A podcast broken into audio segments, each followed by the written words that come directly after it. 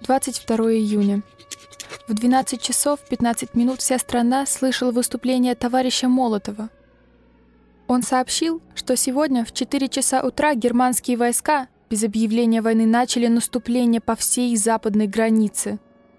Их самолеты бомбардировали Киев, Житомир, Одессу, Каунас и другие города. Погибло 200 человек.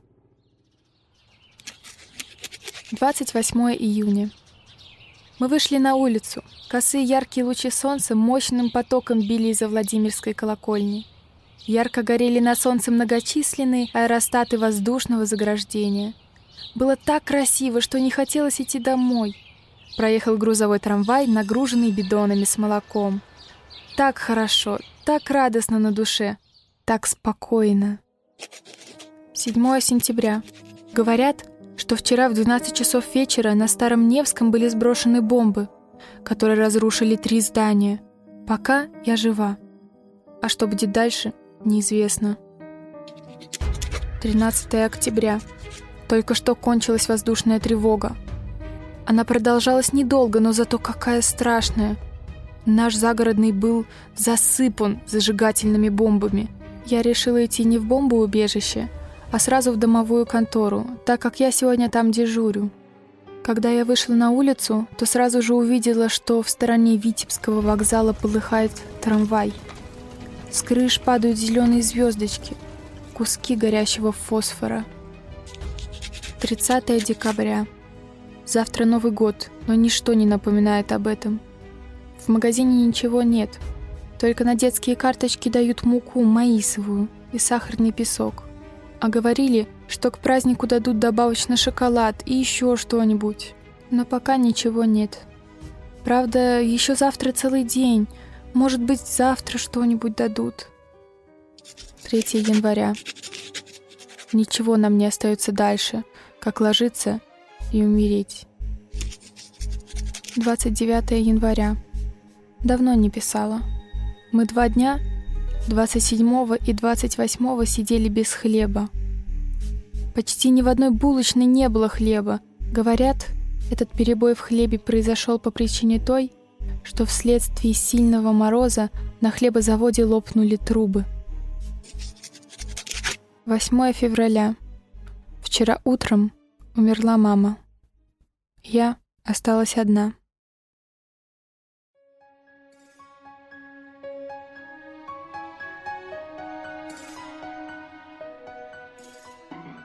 Привет! Это подкаст «Руками не трогать». Меня зовут Ира, я одна из ведущих этого подкаста, и здесь я рассказываю о российских музеях. А моя подруга и музеолог Карина дополняет мой рассказ важными фактами. Сегодня, в память о дне, когда Ленинград во время войны был освобожден после 872-дневной блокады, мы хотим вместе с вами посетить мемориальный музей обороны и блокады Ленинграда –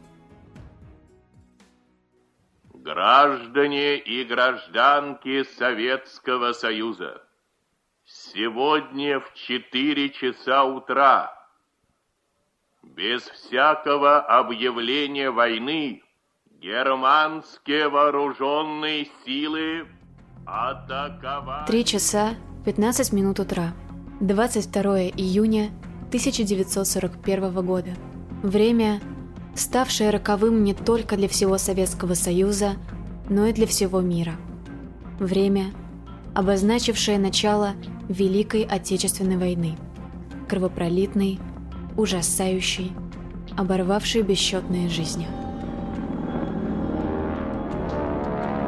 На рассвете нового дня немецко-фашистские войска без объявления войны напали на СССР – Орудия и минометы врага атаковали позиции советской армии, а бомбардировщики нацистов наносили бесчисленные удары по тактически важным объектам нашей страны, расположенным по всей приграничной полосе, от Баренцева до Черного моря. Советская разведка накануне смогла установить наличие слишком большого скопления немецких войск на западных границах страны – на эти донесения командование СССР отреагировало соответствующим приказом Народного комиссара обороны, согласно которому вооруженные контингенты приводились в полную боевую готовность с целью отразить возможное нападение фашистских захватчиков. Однако данный указ был отправлен в расположение войск буквально за полчаса до атаки, и несмотря на все предпринятые меры, начавшаяся война обернулась для Советского Союза неожиданностью. Впрочем, на скоротечность военных действий и внезапность атаки Германия и делала основной акцент. План «Барбаросса» подразумевал осуществление так называемого «Блицкрига» – молниеносной войны, для достижения которого немецкая армия разделялась на три группы – север, центр и юг. Перед ними ставили задачу организовать быстрое наступление на основные центры европейской части СССР – Ленинград, Москву и Сталинград. В начальный период Великой Отечественной войны советская сторона несла многочисленные потери и терпела крупные поражения. В ходе столкновений 23-25 июня были разбиты основные силы Западного фронта. На Ленинградском направлении дела шли не лучше, и к концу июня немецкие войска вышли в Южную Эстонию. На юге войска нацистской Германии не смогли развить столь же стремительный успех, как на других направлениях, тем не менее – к 10 июля Вермахт захватил Северную Молдавию, Западную Украину и почти всю Прибалтику. В то же время группа армии «Север» инициировала полномасштабное наступление на Ленинградском и Таллинском направлениях. В связи с нехваткой опытного офицерского состава в рядах советских войск и отсутствием необходимой подготовки у рядовых, действия захватчиков завершались поражением для наших сил. К концу июля немецкие войска вышли к рекам Нарва, Луга Имшага. И в этот же период свое наступление начала Финляндия, армия которой к началу сентября перерезала главные пути поставки грузов в Ленинград. 15 августа нацисты захватили Новгород. Вслед за этим, через шесть дней, пала Гатчина, и вражеские силы вплотную подошли к северной столице Советского Союза. 30 августа немецкие войска вышли к Неве и блокировали железнодорожное сообщение с Ленинградом и уже 8 сентября заняли город Шессельбург. И именно в этот день кольцо блокады замкнулось. Началась одна из самых трагических страниц в истории Великой Отечественной войны.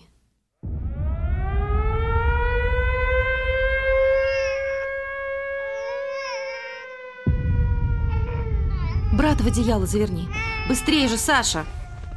Мам, а Мишка по звуку различать может, наш это самолет или фашистский. Наши ровно гудят, и звук такой точный, а их надоедливо так, мерзко. Летит. Идем же. Зенитки палят. Осторожнее.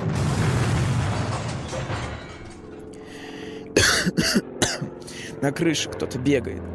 Миша! Здесь, жив. Головой ударился.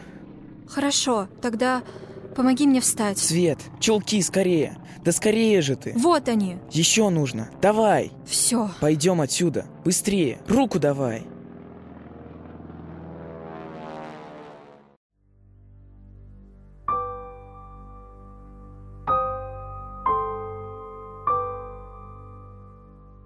Итак, давайте проследим хронологию этих трагических событий. 8 сентября началась почти 900-дневная блокада города. Сообщение было возможно поддерживать только по Ладожскому озеру и по воздуху. В заблокированном городе, хотя эвакуация и продолжалась, осталось почти 3 миллиона мирных жителей, в том числе около 400 тысяч детей. Запасов продовольствия было ничтожно мало, могло хватить на 1-2 месяца. С 4 сентября вражеские войска начали артобстрелы Ленинграда, а с 8 – массированный налет авиации. В часы окончания рабочего дня артиллерийские обстрелы становились более интенсивными. Всего за период блокады по городу было выпущено около 150 тысяч снарядов и сброшено свыше 107 тысяч зажигательных и фугасных бомб. После неудачных попыток прорвать оборону советских войск внутри блокадного кольца, немцы решили взять город измором – Целью стало стереть Ленинград с лица земли и уничтожить население. В результате массированной бомбардировки города 8 сентября вспыхнуло около 200 пожаров, один из которых уничтожил Бадаевские продовольственные склады с запасами муки и сахара. Ленинградцы приходили к месту пожарища и ели сладкую землю, а некоторые вменивали ее на хлеб. Верхний слой земли был особенно ценен, так как в нем было больше всего сахара. В сознании ленинградцев именно пожар на Бадаевских складах стал причиной начала голода.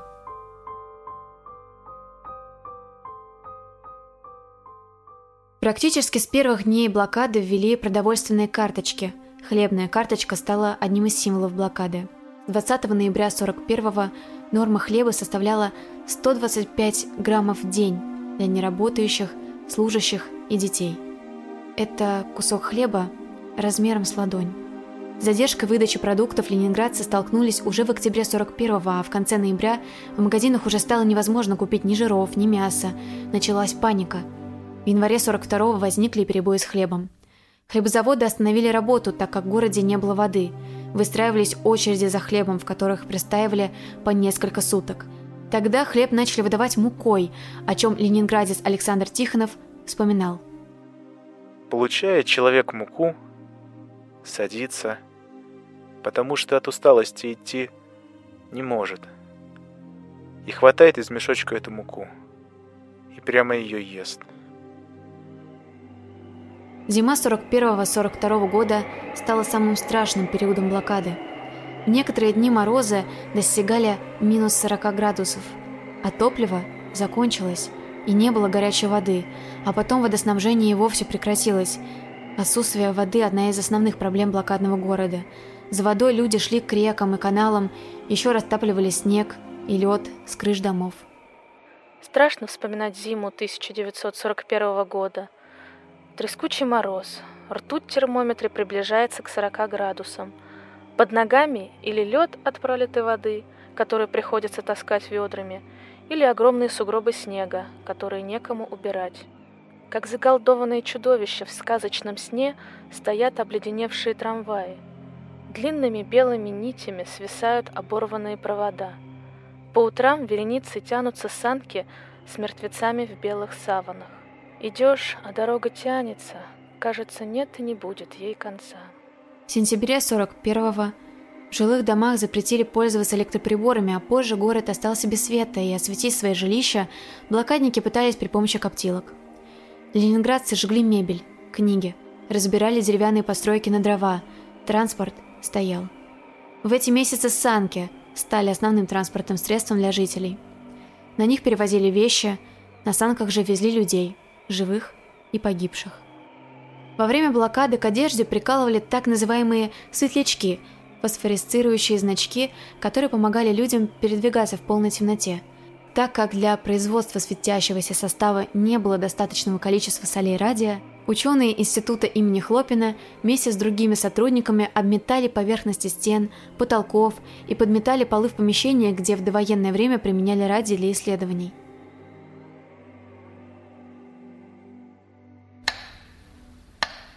Стук метронома тоже стал одним из символов блокадного Ленинграда. Он звучал как сигнал к действию, быстрый ритм предупреждал о начале воздушной атаки, медленный означал отбой. Еще в городе постоянно работало радио. Из дневника писателя Леонида Пантелеева. Зима. Хрипло и приглушенно говорит радио. Слышно, как в паузах голодный диктор заглатывает слюну. От голода и холода люди умирали тысячами. Город наводнили крысы, которые разносили инфекции. В пищу употребляли так называемые пищевые заменители от жмыха до клея, целлюлозы и хвои. Когда потеплело, ленинградцы начали собирать корни подорожника, лопухи, ромашку, крапиву. В музей попало меню, написанное Валей Чепко, девочка, жившая в блокадном Ленинграде.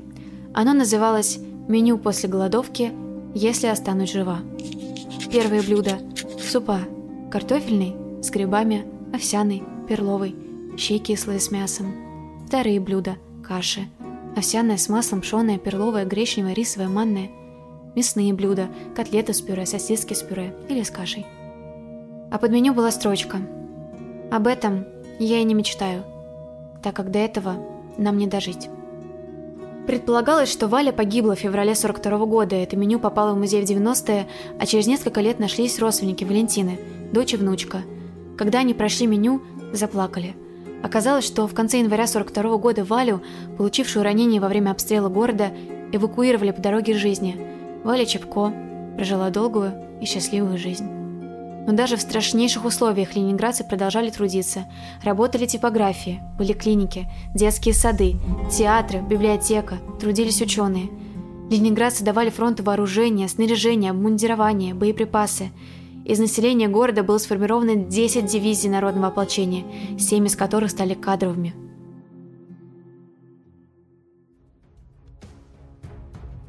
Во втором полугодии 1941 с начала войны до 14 декабря заводы Ленинграда изготовили 318 самолетов, 713 танков, 480 бронемашин, 6 бронепоездов и 52 бронеплощадки, свыше 3000 артиллерийских орудий, около 10 тысяч минометов, свыше 3 миллионов снарядов и мин. Было достроено 84 корабля разных классов и переоборудовано 186.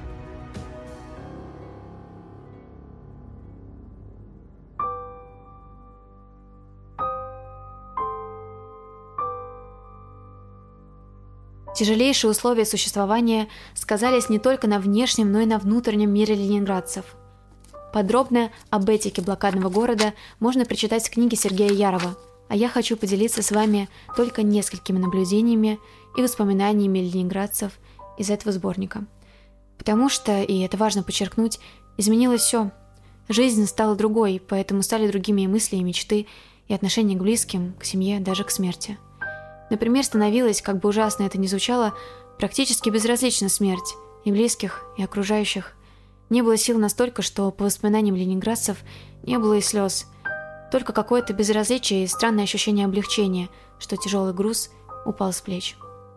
Но удивительно, как в тех же условиях, голоде, постоянной усталости, на морозе, люди постоянно вели себя героически в отношении семьи, детей, стариков, спасали, помогали, приходили на выручку даже тогда, когда это казалось невозможным. В Кировском районе мы имеем такие факты. Мать умерла, похоронили. Осталась старуха, у которой после дочери осталось двое детей. Старуха больна, встать не может. Обнаружили, что она лежит и своим телом согревает двух ребят. Вот еще одно воспоминание из очерка очевидца возле дороги жизни. Матери и жены, едва державшиеся на ногах, спасали своих детей и свалившихся с ног мужей. Закутав и запеленав их всем теплым, что было в доме, усадив их на салазки, они начали свой страдный путь. Их не пускали на лед, терпеливо объясняя, что не дойти им до другого берега. Отчаявшиеся умудрялись самовольно уходить и через нас – другие замерзали в пути. Страшный голод менял людей. Если одни оставляли лишний кусочек ребенку или бабушке, то другие, напротив, вели себя совсем иначе. Мать ее не кормила и съедала все сама, а когда заболела, то кричала на соседа, которые за ней ухаживали, за каждый кусок, перепадавший ребенку. Есть случаи, когда матери берут питание на ребенка, а сами, выйдя из сада, на лестнице съедают все и ребенок дома умирает. Я видела, как в нашей квартире мать, чтобы спасти старших двух детей из четырех, младшим не давала хлеба совсем, а делила их паёк. Я видела и плакала сама вместе с теми младшими, а они кричали «Мама, хлеба!» Им было два и четыре года. У них были страшно большие, просящие, полные слез глаза – а мама на кухне съедала с двумя старшими их паёк. Младшие умерли, мама их тоже.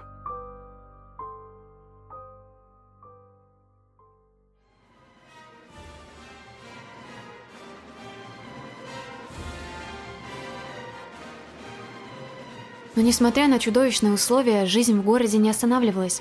Не прекращал работу и дворец пионеров в Ванечковом дворце, где балетмейстер Аркадий Ефимович Обранд организовал для истощенных детей ансамбль песни и танца. Музыка давала людям то, что у них отняла война. Она спасала души. Нельзя не вспомнить знаменитую седьмую Ленинградскую симфонию Дмитрия Шостаковича, исполненную 9 августа 1942 года в Большом зале Ленинградской филармонии. Ее транслировали по радио и громкоговорителям городской сети. Не забывали про спорт. Футбольные матчи проводились нечасто, но регулярно.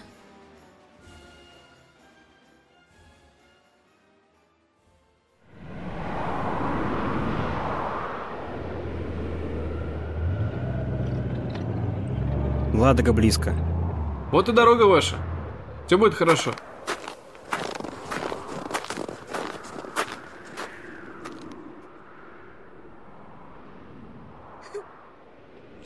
Когда поедем? Еще не очень темно. Нужно будет дождаться ночи. Сюда. Осторожно. Разгружай быстрее. Да не кричи ты, раскричался дурак. Продовольствие разгрузили. Можно людей сажать. Миша, залезай, мой хороший. Осторожно. А ты, маленькая, что плачешь? Места нет, что ли? Нет. А как же это? Это дочь моя. Сын в машине уже. Как же я ее здесь... Ничего, мамаша. Залезайте. Так, барышня, вы у меня по-королевски поедете. В кабине. Давай-ка сюда. Ну, с Богом.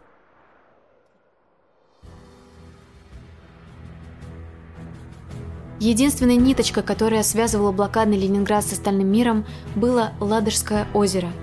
Именно оно стало, по сути, единственным спасительным коридором для транспорта, чтобы в город смогли доставлять хоть какое-то продовольствие. Потом этот путь превратился в так называемую «дорогу жизни» – единственный возможный способ эвакуироваться из блокады.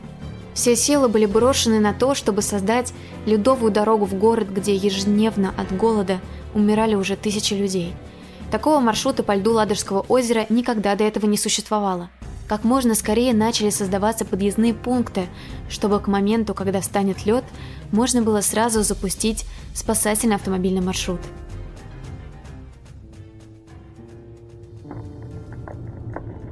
Нас везли в машине и через Ладогу на той же машине переправляли. Это были обычные грузовики с брезентовыми тентами. Мы видели и воду на льду, и выбоины, хотя воспитатели просили нас в окна не смотреть. И велели сидеть, прижавшись друг к другу, чтобы было теплее и чтобы не упасть. И бомбежка была, пока мы ехали. Как дети тонули, мы не видели, но слышали крики и понимали, что машина ушла под воду. Конечно, было страшно, но, с другой стороны, мы уже ничего не боялись. По воспоминаниям филолога и искусствоведа Дмитрия Лихачева, тогда этот путь называли не «дорога жизни», а дорога смерти. Так много машин погибало под бомбежками и проваливалось под лед. Сохранилось много страшных воспоминаний о том, чего стоила эвакуация из блокадного Ленинграда. И все же этот путь позволил вывести из осажденного и голодающего города почти полмиллиона взрослых и детей. В 2003 году с дна Ладожского озера подняли игрушки, пролежавшие почти 60 лет – после того, как перевозившую детей баржу разбомбила немецкая авиация. Ведь с игрушками дети не расставались ни во время бомбежек, ни при эвакуации. Их передали в Музей блокады и обороны Ленинграда. Советские войска неоднократно делали попытки прорвать блокаду, но удалось это сделать только в январе 43 года в ходе операции «Искра». 18 января 1943 года Волховский и Ленинградские фронты при поддержке Балтийского флота в районе Шессельбургско-Синявинского выступа разорвали кольцо блокады и восстановили сухопутную связь города с Большой землей. В тот же день был освобожден город-крепость Шессельбург и все южное побережье Ладожского озера. В течение 17 дней через образовавшийся коридор были проложены железные и автомобильные дороги, и уже 7 февраля в Ленинград прибыл первый железнодорожный состав – но дорогу обстреливали немцы. 27 января 44-го Ленинград был полностью освобожден. В честь одержанной победы в городе прогремел салют из 24 артиллерийских залпов. Это был единственный за все годы Великой Отечественной войны салют, проведенный не в Москве.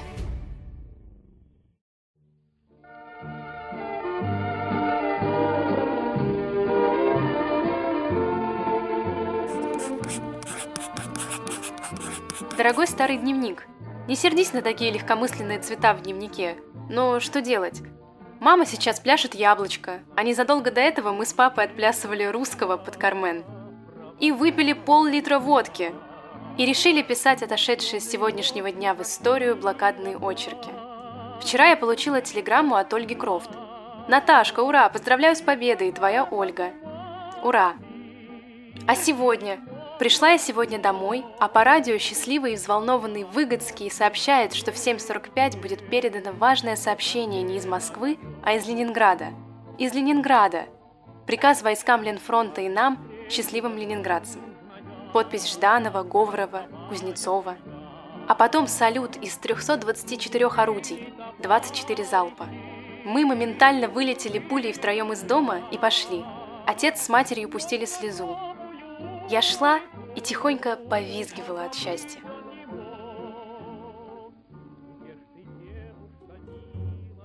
Восстановление города началось сразу после снятия блокады. Разбирали баррикады, амбразуры, снимали чехлы с памятников. В городе было много разрушенных зданий. Их все нужно было привести в порядок. Сначала здания залатывали из кирпича, найденного на местах полностью разрушенных домов. Затем была разработана технология получения нефлинового цемента. Конечно, в период восстановительных работ в Ленинграде первостепенное значение придавалось объектам, связанным с памятью Владимира Ильича Ленина. Местные жители с большим воодушевлением принимали участие в работах. В первые пять лет после освобождения города было восстановлено более полутора миллионов квадратных метров жилой площади, введены в строй здания 196 школ. В невиданно короткий срок город-герой преобразился, ликвидировав последствия войны и блокады. Дети, вывезенные в эвакуацию и достигшие возраста 14 лет, возвращались в город, находили оставшихся в живых родственников, заселялись в старые квартиры. Многие вспоминают, что покидали свои квартиры в тропях, оставив все вещи и мебель, а возвращались в четыре голые стены. Во время блокады соседи разворовывали покинутое жилье, забирали чужую одежду и печки, чтобы согреться, мебель, чтобы топить ею эти самые печки – по возвращении в город некоторым пришлось искать себе новое жилье. Подростки сразу же торопились устраиваться на работу. После смен на предприятиях шли помогать на улицу. Токари, пекари, артисты и профессора после работы становились строителями, дворниками и садоводами. В апреле 46 -го года первые 7 тысяч квартир ленинградцев получили газ. Газеты писали – в домах, где в тяжкую годину едва теплилось пламя в печах, зажгутся газовые плиты, появятся нагревательные печи, ванные колонки. И ленинградская женщина, дежурившая под обстрелами на крыше и отстоявшая свой город, сможет сбросить с плеч немалую часть домашних забот. Восстанавливали не только дома, музеи, театры, дворцы, храмы. Все нуждалось в ремонте. К 1947 году трудящиеся в основном восстановили довоенный облик Ленинграда. Еще до снятия блокады в декабре 43-го военным советом Ленинградского фронта было принято решение – надо делать выставку про героическую оборону Ленинграда. Для ее размещения было выбрано здание бывшего филиала сельскохозяйственного музея в Соляном городке. Соляной городок – это комплекс зданий в центре города, недалеко от Фонтанки. Там до середины 19 века располагались склады соли, затем помещение переоборудовали в музей, который, однако, был ликвидирован во время войны. Главным художником новой выставки стал авангардист, ученик Малевича Николай Суетин, проживший в Ленинграде всю блокаду. А работу над концептуальной частью выставки возглавил историк Лев Раков, сотрудник Эрмитажа и участник битвы за Ленинград. Раков говорил, музей надо создавать по горячим следам, а не сто лет спустя. Позже он станет первым директором музея. Подготовка выставки длилась около четырех месяцев, работа кипела. С фронта отозвали музейных работников, кураторов, художников. Никаких объявлений по сбору экспонатов не давали, но ленинградцы ежедневно несли в здание на набережной Фонтанки вещи, найденные при разборе завалов разбомбленных домов, школьный дневник погибшего сына, любимую книгу умершей от голода дочери, документы и письма. Лев Раков лично встречался с Ниной Савичевой и убедил ее передать музею дневник сестры Тани, ставший символом блокады. Попали в музей и более крупные объекты – десятки подлинных пушек, самолетов, танков – были изготовлены гигантские диорамы, чтобы зритель смог максимально погрузиться в атмосферу блокадного города, пройти по дороге жизни, заглянуть в кабину самолета, увидеть искореженный бомбардировкой трамвай. Одним из главных экспонатов была восьмиметровая пирамида из пробитых немецких касок, отсылающая к картине Василия Верещагина «Апофеоз войны». Один из основных приемов экспозиции – подача экспоната с помощью прожекторов и мощных ламп. Их было использовано свыше пяти тысяч. Это поразительно при почти полной разрухе хозяйства города.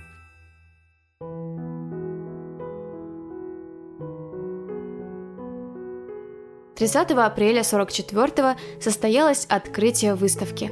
Первыми посетителями были участники отраженных в экспозиции событий, бывшие фронтовики, блокадники. Выставка строилась как правдивый рассказ о том, что было. Военные залы производили на современников очень сильное впечатление. Здесь каждый сверял показанное со своим трагическим опытом. Успех выставки превзошел все ожидания. За первые шесть месяцев здесь побывало около 250 тысяч человек, а к 49 году более миллиона. По посещаемости музей уступал только Эрмитажу. В августе 45-го ее посетили маршал Георгий Жуков и американский генерал Дуайт Эйзенхауэр. 5 октября 45-го Совет народных комиссаров принял распоряжение о реконструкции выставки с преобразованием ее в Музей обороны Ленинграда – 27 января 46-го, во вторую годовщину полного снятия блокады, состоялось открытие обновленного музея. Экспозиция была расширена, вместо 26 отделов их стало 37. Музее теперь показывали документальные фильмы о битве за Ленинград, проводились научные конференции, и все было хорошо до 1949 года.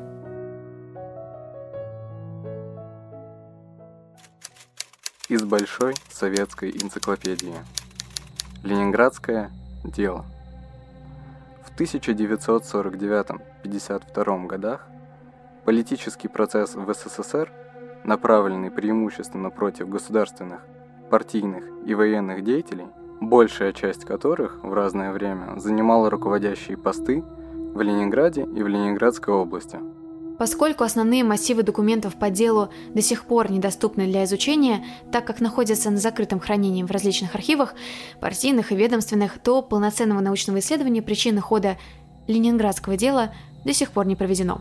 Но кое-что все-таки известно. Скорее всего, в высшем руководстве СССР было соперничество между двумя группами. В одной были ближайшие соратники Сталина Георгий Маленков и Лаврентий Берия. Во второй – ленинградской группе состояли Андрей Жданов и Алексей Кузнецов. Первые обвиняли вторых в том, что они собираются создать российскую коммунистическую партию в противовес всесоюзной и начать противостояние с ЦК ВКПБ. Разумеется, это категорически не понравилось Сталину, и оставлять партии таких людей он не позволял. К делу пришивали все, что могли. В промежутках между судебными разбирательствами Георгий Маленков нашел время посетить Музей обороны Ленинграда – Заместитель директора по научной части Григорий Мишкевич позже вспоминал, как Маленков потребовал путеводитель и начал кричать. Он размахивал книжкой и орал. «Свили антипартийное гнездо! Создали миф об особой блокадной судьбе Ленинграда! Принизили роль великого Сталина!» Иосифа Виссарионовича, однако, в музее было более чем достаточно. Пятиметровая скульптура на входе, портреты в каждом зале – но это уже не имело значения, потому что почти сразу появились обвинения в подготовке террористического акта на случай возможного приезда в музей Сталина. Якобы нашли неразряженные орудия, мины и гранаты. Мишкевич отрицал это категорически. Стволы у всех орудий были просверлены. Музей стал рассматриваться центральными властями как организация, действующая заодно с противоположной стороной конфликта. Идеологические противоречия между историографией Великой Отечественной войны, культивируемой центральными властями, и точкой зрения, возвеличивающей роль Ленинграда в войне, а его жителей властей в обороне города, привели в итоге к закрытию музея. Осенью 49-го временному, а в 52 году окончательному. Постановление о ликвидации Музея обороны Ленинграда вышло в день смерти Иосифа Сталина, 5 марта 1953 года. Репрессиям подвергли всю верхушку музея. Леворакова приговорили к расстрелу, потом заменили на 25 лет тюрьмы с последующим поражением в правах и конфискацией имущества. Мишкевичу выбили зубы, переломали позвоночник, выслали его в Иркуту. Большое количество экспонатов было разрушено, сожжено. Жгли фотографии, подлинные документы, живопись. Дневник Тани Савичевой спасли чудом – Бесчисленные прошения, поданные бывшими руководителями и сотрудниками музея о его восстановлении, не помогли. Ленинград на долгие годы лишился музея, рассказывающего о блокаде. Товарищ Суслов, к вам из Ленинграда. Пусть войдут. Товарищ Суслов, я Василий Баранов, руководитель Музея обороны Ленинграда. Вы, наверное, знаете, Сейчас ведутся активные работы по закрытию музея. И я решил лично приехать, с вами поговорить. Вдруг удастся на что-то повлиять. Вы знаете, это не я решаю. Я просто показать, объяснить. Без такого музея никак нельзя. Это наш гражданский долг – сохранить память о блокаде, обороне, подвиге. Нам стало известно, что ваш музей идет вразрез с политикой партии. Таких учреждений в нашей стране не нужно. Особенно в нынешнее время. Постойте, как вразрез? Вот, смотрите, я даже привез комсомольский билет из экспозиции. Он был осколком пробит. Мы его выставляем как символ преданности партии. Люди у сердца его в блокаду носили, не отдавали. Товарищ Маленков у нас был, он остался недоволен. Но, может, если бы вы приехали... Вы что, считаете, что товарищу Маленкову нельзя доверять в таких вопросах? Нет, я не... Послушайте, перестаньте агитировать за дела музея. Все уже решено.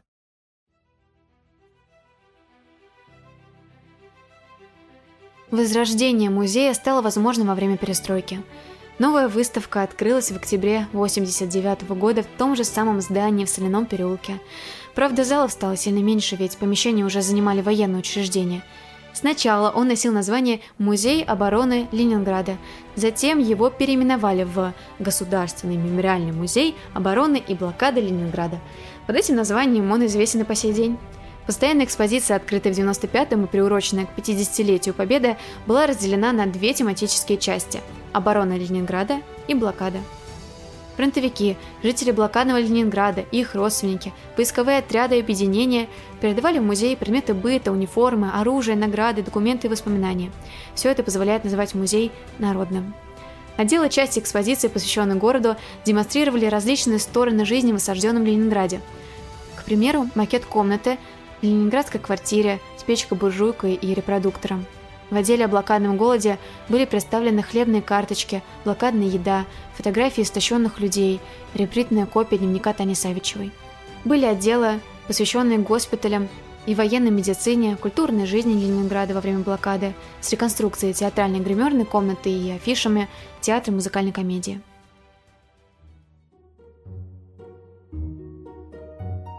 Но в мае 2018 года музей закрылся на реконструкцию и капитальный ремонт. Открылся он спустя год, в 2019 -м. Во время реставрационных работ была обнаружена историческая напольная плитка, дореволюционные надписи на стенах и потолке. Новую экспозицию создавали с учетом мнений и пожеланий организаций ветеранов и блокадников, а также с использованием современных технологий. В настоящее время в собрании музея находится свыше 53 тысяч экспонатов.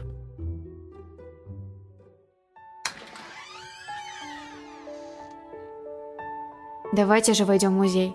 При входе можно увидеть огромные портреты руководителя обороны Ленинграда, военные трофеи с пробоинами. Начинается экспозиция со стены памяти. Здесь представлены символы блокады. Фотографии, кадры кинохроники, предметы, которые ассоциируются с блокадным временем в сознании людей. 125 блокадных граммов хлеба, санки. На карте отмечены места бомбардировок.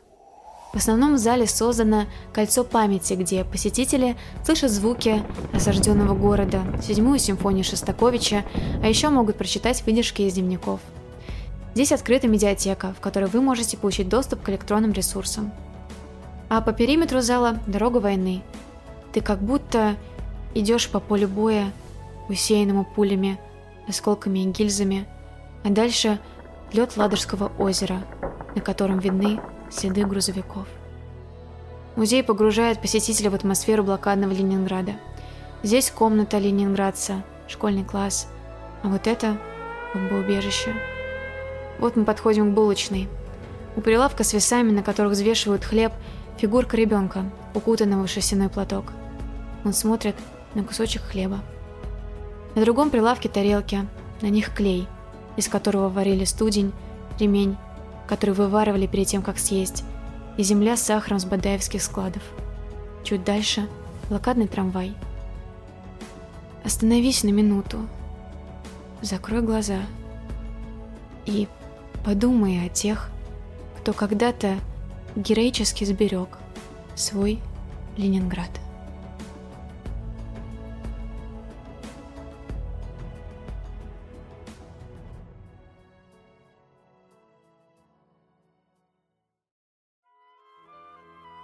Музей находится в Санкт-Петербурге по адресу Соляной переулок, дом 9. Это центр города, недалеко от Марсового поля. Ближайшая станция метро – Чернышевская, Невский проспект. Ближайшая остановка общественного транспорта – улица Гангутская. Но я лично рекомендую прогуляться пешком из центра города и насладиться видами Санкт-Петербурга. Музей открыт все дни недели, кроме вторника. А в последнюю среду каждого месяца он тоже закрыт – санитарный день. Чтобы самостоятельно осмотреть экспозицию, вам не придется платить. А если вы любите ходить в музей с экскурсией, то стоить это будет всего 400 рублей. Записаться нужно заранее. Экскурсии проводятся 5 раз в день. Есть и авторские экскурсии, подготовленные кураторами и историками, например, «Средства борьбы с танками» в экспозиции Музея обороны и блокада Ленинграда, а также пешая экскурсия по городу, блокада «Малый радиус». В музеях также часто проводятся лекции, презентации книг, показы фильмов. В подкасте использованы воспоминания, очерки и записи из дневников реальных людей, переживших эту страшную страницу войны – в начале выпуска звучат отрывки из дневника школьницы Лены Мухиной. Также вы услышали воспоминания ученицы Софьи Саговской и диалог, основанный на книге Елены Верейской «Три девочки». Это был подкаст «Руками не трогать». Спасибо, что послушали нас. Если вам понравился выпуск, то оставьте нам отзывы на той платформе, где вы слушаете подкаст. Нам будет, правда, очень приятно. Например, отзывы можно оставить в Apple подкастах, на платформе Spotify и CastBox. Скачивайте гайд к этому выпуску, чтобы дополнить аудиоисторию фотографиями и иллюстрациями. В описании вы найдете несколько ссылок на наш Инстаграм, на наш Patreon. На этой платформе вы можете поддержать наш подкаст и в то же время получить доступ к дополнительным выпускам, общению с авторами подкаста и крутым материалам. Спасибо вам и до встречи.